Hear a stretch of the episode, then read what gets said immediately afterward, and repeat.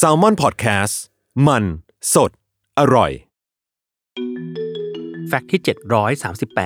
738 จากข้อมูลที่เป็นข้อถกเถียงกันในอินเทอร์เน็ต และโลกออนไลน์ เกี่ยวกับการใช้กระทะเทฟลอนว่า อาจส่งผลให้เป็นโรคมะเร็งได้ เป็นเรื่องจริงหรือไม่อย่างไร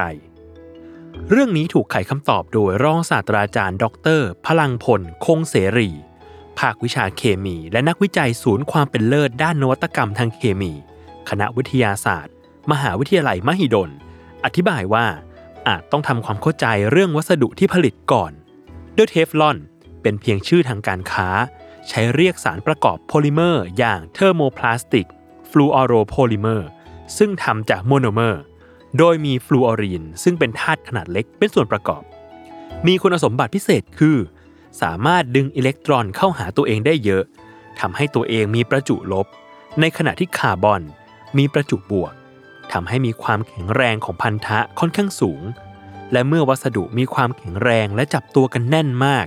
จึงไม่ไปจับกับสารชนิดอื่น และไม่มีการสร้างพันธะเพิ่มทำให้อาหารต่างๆ ไม่ติดพื้นผิวที่เป็นเทฟลอน ลักษณะเด่นดังกล่าวนี้จึงกลายเป็นคำอธิบายว่า ขนาดน้ำหรือน้ำมันยังไม่เกาะกับสารประกอบนี้เลย ดังนั้น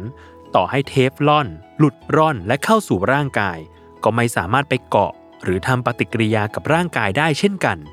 ย่อยไม่ได้ ดูดซึมไม่ได้ เมื่อเข้าไปแล้วก็ขับถ่ายออกมาเป็นปกติ ดังนั้น สารประกอบโพลิเมอร์ชนิดที่อยู่ในกระทะเทฟลอน